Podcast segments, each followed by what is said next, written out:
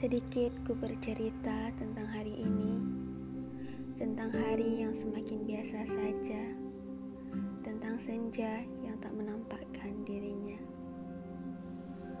Bukan langit berwarna jingga maupun berwarna biru, melainkan kelabu yang kelam seperti rindu.